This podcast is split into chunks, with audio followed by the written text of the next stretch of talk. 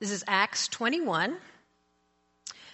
And it's kind of interesting that we abruptly come to the end of Paul's missionary journeys. There's no like, okay, this is the end of it. Did he know it was going to be the end of it? Had he planned on continuing to do some more? We don't know. It's just, they're over with now. And so from here on out, he doesn't have the freedom to go where he wants to go. He's going to be a prisoner, a, an ambassador in chains from here on out. This lesson, this chapter, 21, has got some interesting things to grapple with in here, okay? And um, I heard that some of you already came across some of those things. Maybe you didn't have a problem with it, that's okay. So when I study it and I outline it and I pray over it and I think about it, and then I'll go and I'll pull out my favorite commentators and trying to see if they got little nuggets we can sink into this thing. All's, all's, all's good, things were going good, and then one of my favorite commentators, it was like he took a flip side on this one. James Montgomery Boice. I like his, his is usually like a narrative, kind of. And the title of his chapter for this was When a Good Man Falls, and I just didn't go with that, okay? So I'm, I'm uh, giving a disclaimer here, like I always do, that this is what I got out of it, and I'm going to give it back to you. Um, Boice got something different out of it, and he gave it back to the world. He lived at a different time. Whatever's going on, the Word of God is live, living, and active, isn't it?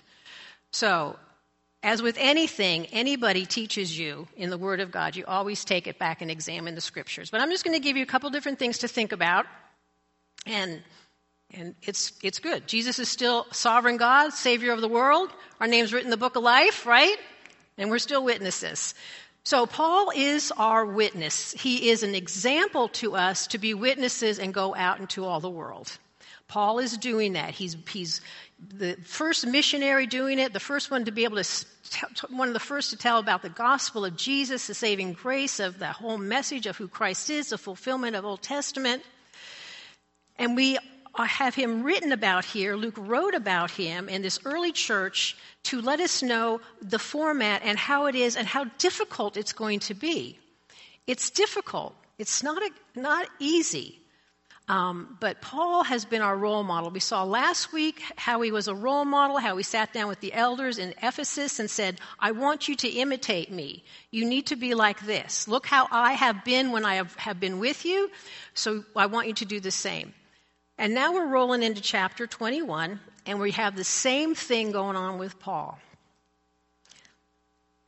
Verse 1 And when we had parted from them and set sail, right there, Paul has connected so hard with these people. He's having to leave these beloved Ephesian elders, these people, the church that was there. And so the word parted is meaning, literally meaning he had to tear himself away, parted, tear away from his sorrowing friends. It was a sad and difficult goodbye that he was going through. But he was driven to, to, to continue. Um, he had poured his life into these people. He had invested in them. He had taught them. He had, you know, just nonstop sharing his who he was with them, and in return they loved him deeply. The passage goes on to talk about how they went from here to here and they crossed over, and, and it's, a, it's a point to here. They would sail during the day and, and be up in the island at night on their stop in their port and then get back on a day. Luke writes about it here pretty much as a determined, he went from here to here to here. We're determined when we're going to take a route, when we're going to go on a trip, we plan it, say, I'm going to go here to here to here because my destination is there and I'm going to get there. It's not that I'll wake up and I'll see, oh, well, maybe I'll go here, whatever. Paul was determined to go to Jerusalem with this offering that he had collected from the Gentile churches because he wanted to present it and some of the people, the Christian Gentiles that were with him, to the Jerusalem church to see God's church includes the Gentiles. We're all in this together. They're helping with this. And he wanted to do there as the person to kind of say, pull them all together. He was determined to go. It wasn't just a, well, well, I don't need to go. You guys can go. You got the money and stuff. He was invested in this unity of the church. And so they go and they travel around and everything. And we get to verse 3. Um, um, when we had come in sight of Cyprus, leaving it on the left, we sailed to Syria and landed in Tyre. And for there, the ship was to unload its cargo. And they looked for some disciples and they stayed with them for seven days. It's always kind of cool. He found disciples of Jesus Christ in every single, pretty much city he was in. It let us know how broad, widespread it was, the gospel was going. And through the Spirit, they were telling Paul not to go on to Jerusalem. So, what is happening with that verse? Um, they are warning Paul. He had been warned before not to go. They're warning him not to go. Um, we don't really know how these uh, Christians got there. Paul did not plant this church, but the book of Acts is just a partial history of the early church. But they were there and they were true believers and they were telling him, warning him not to go in the Spirit. He had been prophesied already of the danger that awaited him. They were warning him because ahead of time, what's a prophecy? Something that's kind of foretold, a truth that's foretold, to not go, saying that it, when this happens, this is going to happen. It's almost like a you're going to do this. It's almost like you go and get a surgery done, and you um, the doctor should inform you of what's happening, um, inform consent, and this is going to happen. This is going to this is going to be a recovery, so you know what to expect. You know what to expect, right? Because if you go out and you don't know what to expect, you're constantly readjusting and saying, oh my gosh, I didn't know. Okay, I have to readjust for that. Okay, now what do we do with that? Okay? So God is prophesizing, letting him know that there's going to be difficult things in Jerusalem. So be prepared. These people loved him dearly. So when it says that, and they through the Spirit, they were telling him, it meant that through the Spirit, through the knowledge that they had, because the Spirit had warned him this was going to happen. The Spirit was the one that brought that information. They're saying, don't go, don't go. It's not that the Spirit was telling them to tell him not to go. I want to clear that up here. They loved him. They didn't want him to go. They didn't want him to put his life at risk for this, okay? It was almost a more human, a human application to what God was laying out there with that. So a warning is not a, you better not do this or else this is going to happen. It wasn't a consequential thing. It was like, this is going to happen. So we want you to be prepared for it. And they're saying, no, no, no, I don't want you to, to do this. It reminded me a long time ago. We were getting ready to move out of California and come to Virginia just to get out of California. And uh, we had been at this little church for a long time, and one woman said, I'm going to pray that you don't go. And I'm like, how selfish. How, we really want to go. Well, God didn't hear those prayers, obviously, because here we are. So it's a matter of their love and concern for Him more, more letting the spirit, letting the uh, flesh, human interest override or interpret what the Spirit was saying. So keep that in the back of your mind as we follow through with this that in the Spirit, they knew what was going to happen, but the Spirit wasn't telling them to tell him this, okay? They had that human thing applied in there, and human interpretation of the Holy Spirit's prophecy. He wasn't being prohibited to go. And so we get into verse 5. And when we had, when, um, when our days were when our days there were ended, we departed and we went on a journey, and all the wives and the children, they came down outside the city, and kneeling down to pray on the beach, we said farewell. And he got on board the ship, and he went on his way. Um, Paul was persuaded that this was what God wanted him to do. Okay? In verse 7, they finish the voyage, going around to all these different places. They arrive in Ptolemais. And again, there's encouraging, you know, there's Christians there that he finds, um, and he spends time with them. Seven, um, and he runs into Philip. Philip is the, um, the disciple who went with the Ethiopian eunuch. The other Philip had already been killed by this time. And he was also the one that was chosen by the early church to distribute food to the widows. Remember when that was a problem? Okay. So he was had now become known as Philip the evangelist. See how much he had grown how much God had used him. What a great title to be known by something like that. So after he had met with the Ethiopian eunuch and led him to his faith in Christ, Philip preached through the whole coastal region there and he ends up in Caesarea. He's in Caesarea now, and Paul meets up with him. He's got four daughters who are prophets. Again, this is a picture of the early church. We did not have the completed written word of God yet. Okay? So when it says prophet there, it's not a prophet like Old Testament prophet we usually see. Some of it maybe, but these women were ones who, uh, Philip's daughters, were able to speak insight, even maybe some true revelations from God because the New Testament hadn't been written yet.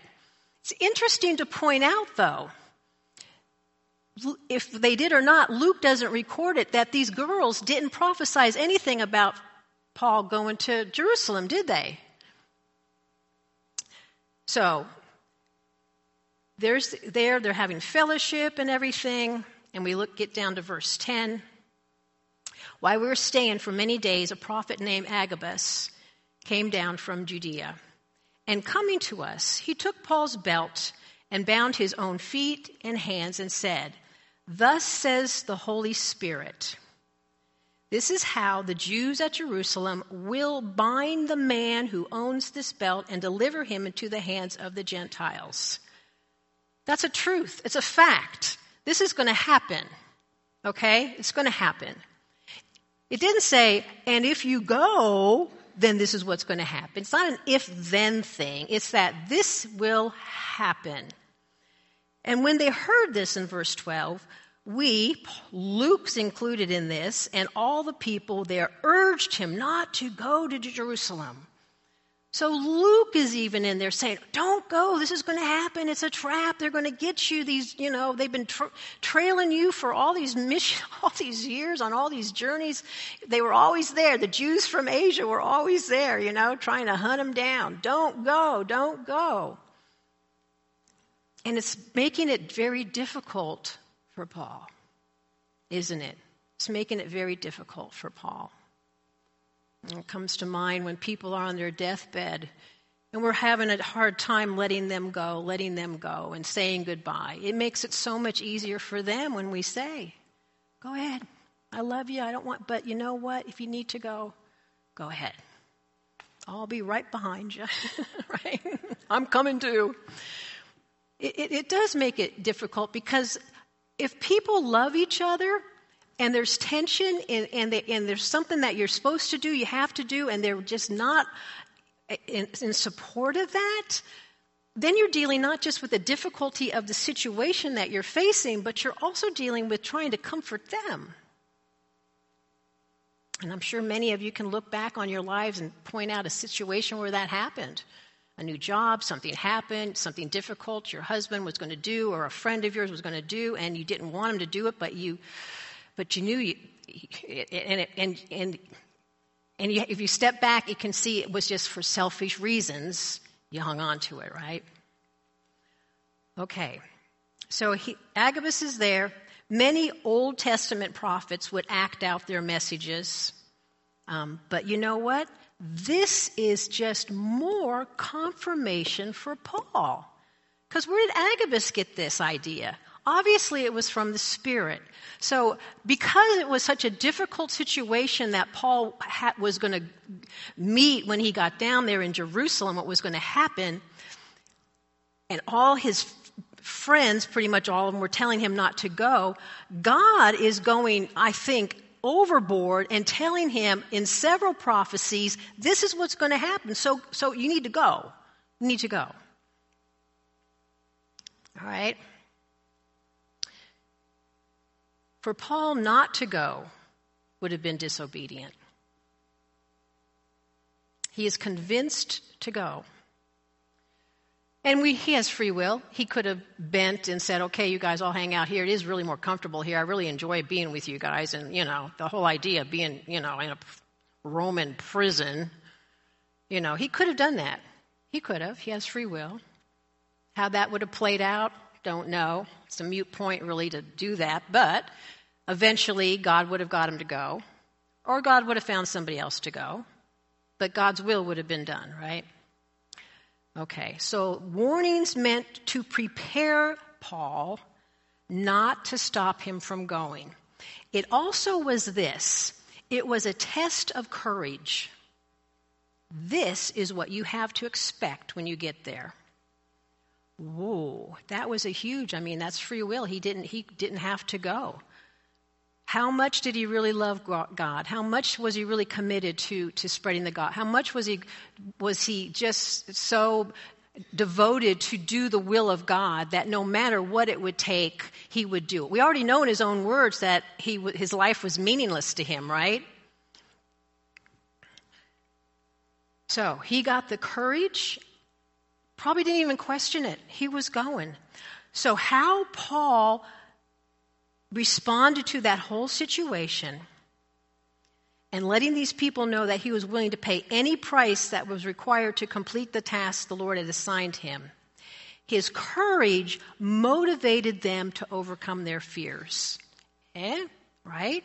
Because what do we find next? He, Paul says to them, What are you doing, weeping? You're breaking my heart, for I am ready not only to be in prison, but even to die in Jerusalem for the name of the Lord Jesus. And Luke writes, And since he would not be persuaded, we ceased and said, Look what they say. Let the will of the Lord be done. It's almost an admission that it was their will versus the Lord's will, isn't it? You see that? Let the will of the Lord be done. It's just like Christ in the garden. Not my will, but your wills be done, right? Those are tough things to, to say um, to bend. I mean, I've had many instances in my life where it's been, and I've shared stories in here with them, you know, not my will. When we moved out here from California, my husband stayed in California for a whole year while that house was attempting to be sold in real estate. The girls and I move out here.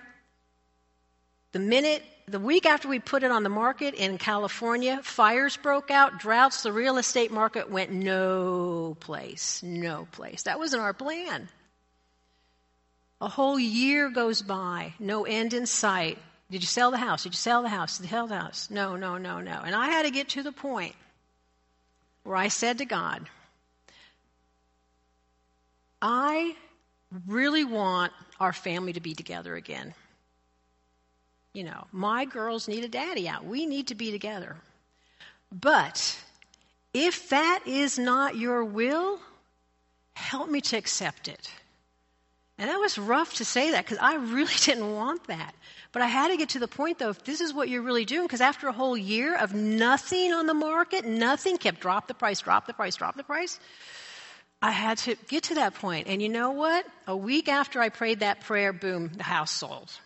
So you see how things work sometimes? Um, to be able to say, not my will, but your will be done. So, verse 15 after these days, we got ready and went up to Jerusalem. After they accepted God's will, they got ready to go up to Jerusalem. Paul had a deep love for the Jewish people. He wanted so much to reconnect, to, to just tell them, to just get in there and be with them and just tell them the truth about Christ. We know that from Romans 9 1 to 3. I am speaking the truth in Christ. I am not lying. My conscience bears me witness to the Holy Spirit that I have great sorrow and unceasing anguish in my heart. For I could wish that I myself were accursed and cut off from Christ for the sake of my brothers, my kinsmen, according to the flesh. That's a powerful statement he's saying in Romans.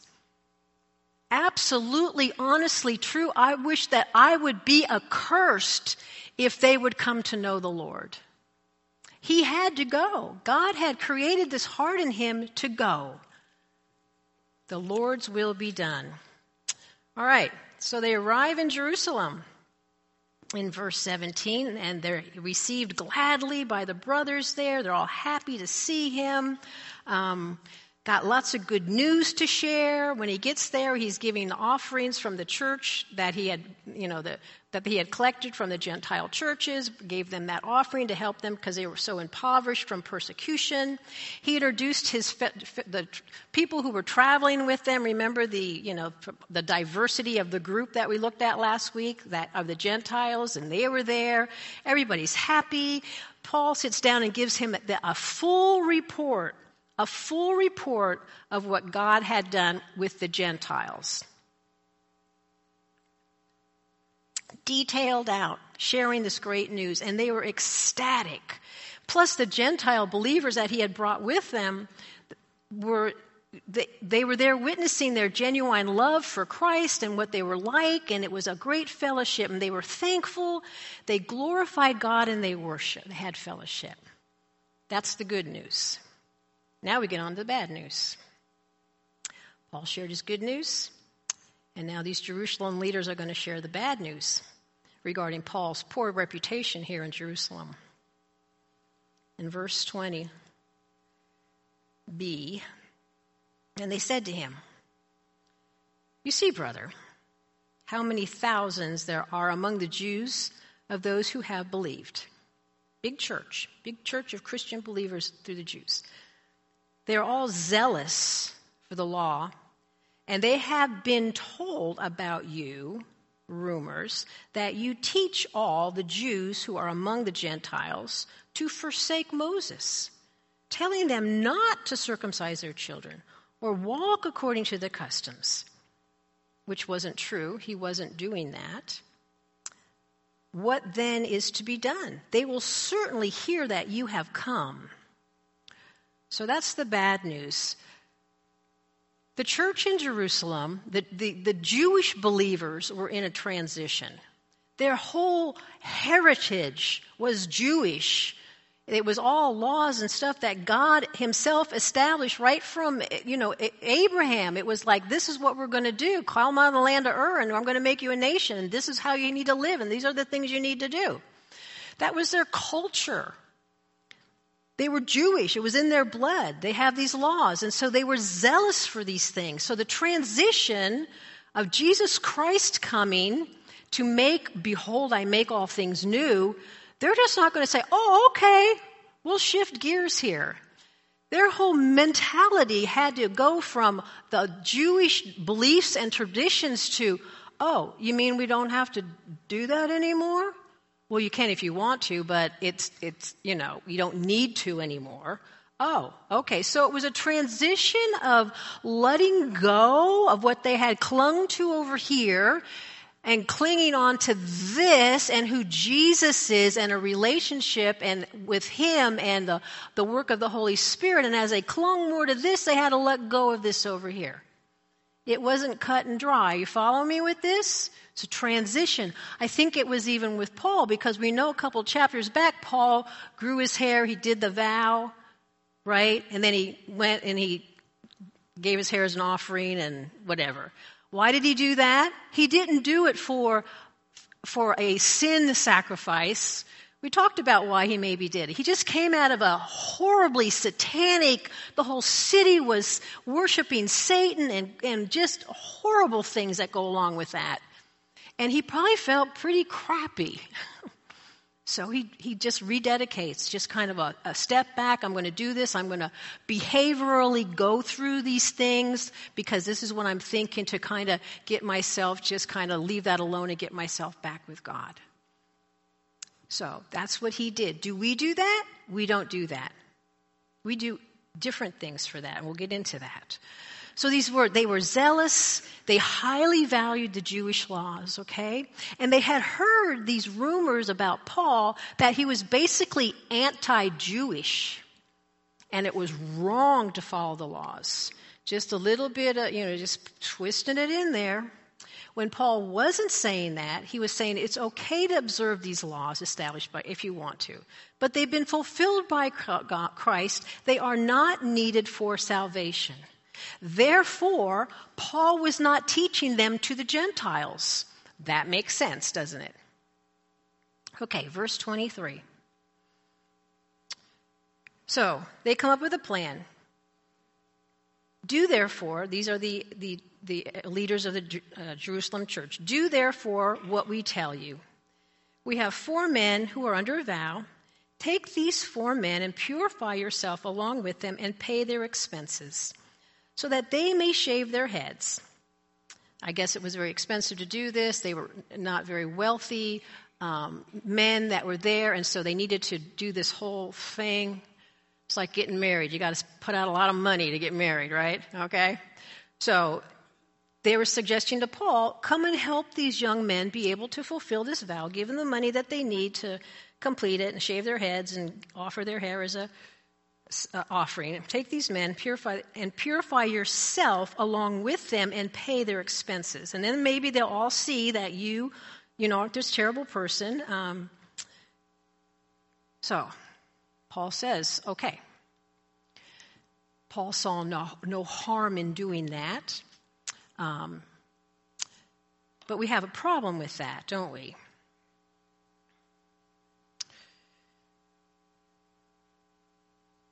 the elders or the leaders of the Jerusalem church was hoping that if Paul did this, it would convince the others that Paul still supported a lot of their laws and, and rituals. Okay? When he agrees he's not being a hypocrite, I think we can see it more as him being humbled, like, oh, okay, I kind of, I want, I want unity in the church so much. Here I've pulled all these Gentiles in. Now how am I going to reach all these Jews, right? So he's like, okay, that might be a plan we can go, go for. And so he says yes to this, even though it's a useless kind of thing to go through. It wasn't destructive. It illustrates Christian liberty. 1 Corinthians 9. 19, he writes, For though I am free from all, I have made myself a servant to all, that I might win more of them. To the Jews I became as a Jew in order to win Jews. To those under the law I became as one under the law, though not my, being myself under the law, that I might win those under the law. And to those outside the law, I became as one outside the law, not being outside the law of God, but under the law of Christ, that I might win those outside the law. To the weak, I became weak, that I might win the weak. I have become all things to all people, that by all means I might save some. I do it all for the sake of the gospel, that I may share with them in its blessings. Boy, did he have a big job ahead of him, right? to do all that kind of stuff. So. Anyways, we have Christian liberty with that. They decided to do that because um, Paul's goal was to make the church one. My, not my will, but Kathy, you, you looking for someone specific? Oh, you're taking pictures. How did I look? Wait. when it children's teachers come up, I wonder if they're looking for a mom. But that's usually Cece that comes in and gets them. So, anyways, um, okay. So let's see what happens here. He um, goes ahead in verse 26 and he takes the men, and he's going to go ahead and do this. Um, and um, he's purifying himself, and he goes and all does that. All right, verse 27. Look how God is intervening in here. He gets arrested, okay? Who's around? The Jews from Asia. We can just call them those pestering Jews, can't we? The thorn in his side, whatever it is there, okay?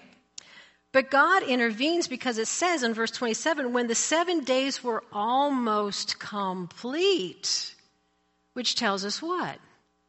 It didn't, the, the purification thing wasn't completed. He didn't go through the whole seven days. He wasn't, God stopped him from doing this. Now, Boice will tell you, God stopped him from doing something really foolish. You know, he, he you know, he was disobeying by going to Jerusalem, but God stopped him from, from making a, a purification sacrifice for his sins. I don't I didn't, I do not believe that that's what it was because God allowed him to make that purification, that vow before to just kind of make myself, you know, I just need to get right, rededicate or whatever. I think that God intervened at that point in time to let them all know these things are not necessary. These are, you don't have to do this. Because if, if, to the Jew, if it was that necessary, God wouldn't have allowed the riot to, I mean, this is how I'm seeing, we're step back. God would have allowed it to happen.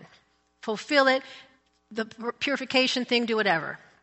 Even though it was harmless to Paul and it wasn't for sin, it could look like this. It could give the appearance to the Jewish Christians that, aha, Paul went through the purification process because he's been hanging out with those Jews. And in the Old Testament, when they hung out with the Gentiles, they had to go through this. Dead bodies, Gentiles, they had to go through all this stuff to be purified. So, it had a strong possibility of being misunderstood by doing that. God stops it in the track. Okay? These rituals are not that important. How do we purify ourselves today?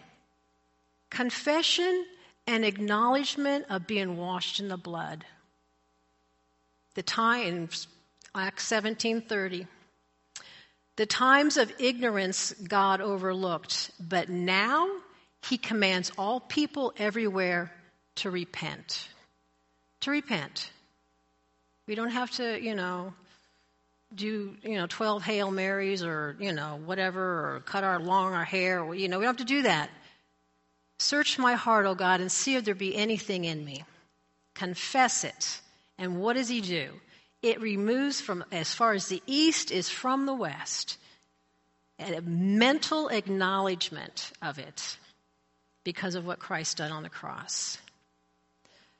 Okay, here come the Jews. The Jews from Asia are stirring up trouble. Stirring up trouble. They got the whole crowd and they laid hands on Paul. Okay? Accusing him of things that were totally unfounded. As a matter of fact, if we go back and look in chapter 6 of Acts, verse 13, we can see that these are the same accusations they put on Stephen. Did you see that? Put on Stephen that they were putting on Paul. But back in chapter 6, whose side of the argument was Paul on back then? So here he is. It's come full circle around, hasn't it? The crowd gets enraged, just enraged. And it was a big crowd because it was the day of Pentecost. They were all there for the feast. And they were very, very angered. Not just because of what Paul had been, what they had been told Paul was doing by being anti-Jewish, but also for the fact that they assumed that Paul had defiled the temple by bringing a Greek into it. Okay, um, uh, Trophimus the Ephesian, was in the city with Paul. And they assumed that because he was with Paul, he went into the temple. There were two, there were two, several courtyards. There was the outer courtyard, um, with just the, you know, the women, the, and, or just the Gentiles, whatever. And then they had the inner place where only Jewish men could go into, and then they had the Holy Holies and stuff. And they assumed that Paul had taken these Gentiles into the area that was prohibited by Gentiles. Now, put your thinking caps on. The temple area always had people around. This was a feast, day of Pentecost, crowded with people. And if this Gentile believer had gotten into an area that was prohibited for him to be in, he could have been killed on spot. They had signs all over the place. No Gentiles are allowed in here, and if you do, you're going to get killed. So if he was in there, he would have been killed on the spot. We, we have a brain, we need to use it. So they're saying, he did that. He brought this person in there. No one saw him, but you know, so they're all mad at him for that. They're angry about him, all these lies and accusations against him, okay? And they quickly got enraged. And remember, who's behind this really prodding them along is Satan, because Satan wants all this to end. Okay, verse 31, we come down. In by the Temple Mount, they have the Romans um, outpost a lot of the Roman soldiers hang out out there so they can kind of oversee what's going on. And their whole goal is just to keep peace in the city, just civil order. That's it. The Jews can do what the Jews want as long as they don't make any trouble. But this uproar of this crowd was just causing a lot of problems. There's about 500 Roman soldiers that are stationed not that far away from this area. And um, so they're picking up on what's going on there, right? The people seize Paul and they're about to kill him. They're about to kill him just a raging, probably like what Paul's been through before, where remember before it was so dramatic for him. Remember we talked about that. You know, he was at his, he thought he was going to die. We thought maybe he came out of it for PTSD, but he didn't. Remember we talked about that just last week, how terrible that was for Paul to go through that. So here it is again. They have him in the, in the temple area and they're going to kill him again. But Paul has been forewarned of what's going to happen. And he knows that they're not going to kill him right there. Okay? They're going to be bound up and everything. So the Romans soldiers come down and they pretty much get him out of there. They arrest him and get him out of there um, and bring him away. And the crowd was shouting, Away with him, which means kill him, kill him, kill him. 27 years earlier, Jesus was the one who heard those same words in that same area. So Paul is just going through a lot right here. But he has a peace of mind that it's going to be okay. Because the Holy Spirit didn't prophesy that he was going to die then. They prophesied with his belt that he was going to be arrested, right? So, what happens after that? He wasn't sure, but he knew that he wasn't going to die right then. So they arrest him. They stop beating him as soon as these Roman guards come down. Um, and they ask him who he was. Who was he? Because they thought, in verse 38, Are you not the Egyptian who recently stirred up a revolt and led 4,000 men of the assassination, uh, assassins out of the wilderness? And Paul says, No, I am a Jew from Tarsus. So just not that long ago, there was a group of 4,000 ragtag army that some Egyptian led into the Mount of Olives and caused a lot of commotions. The Romans came down and quickly scattered them, but that Egyptian leader got away. So here it is in the Romans' mind thinking, okay, is this, and this is written about in the uh, books of Josephus, the historian. They're thinking that, okay, this is that same Egyptian guy that got away and we've got him now. But when he talks to Paul and asks Paul who he is, and Paul says he's a Jew from a uh, decent city, and he asks him, I beg you politely, can I speak to the people? It's like this Roman guard is like, whoa, wait a minute here. You're not, you're an educated, polite, very calm person they weren't used to dealing with someone like that that was about to be killed and they you know they, they would have someone that was just panic in a panic attack probably. And here's paul. Why? Because he was forewarned. Because he knew. And he was trusting god.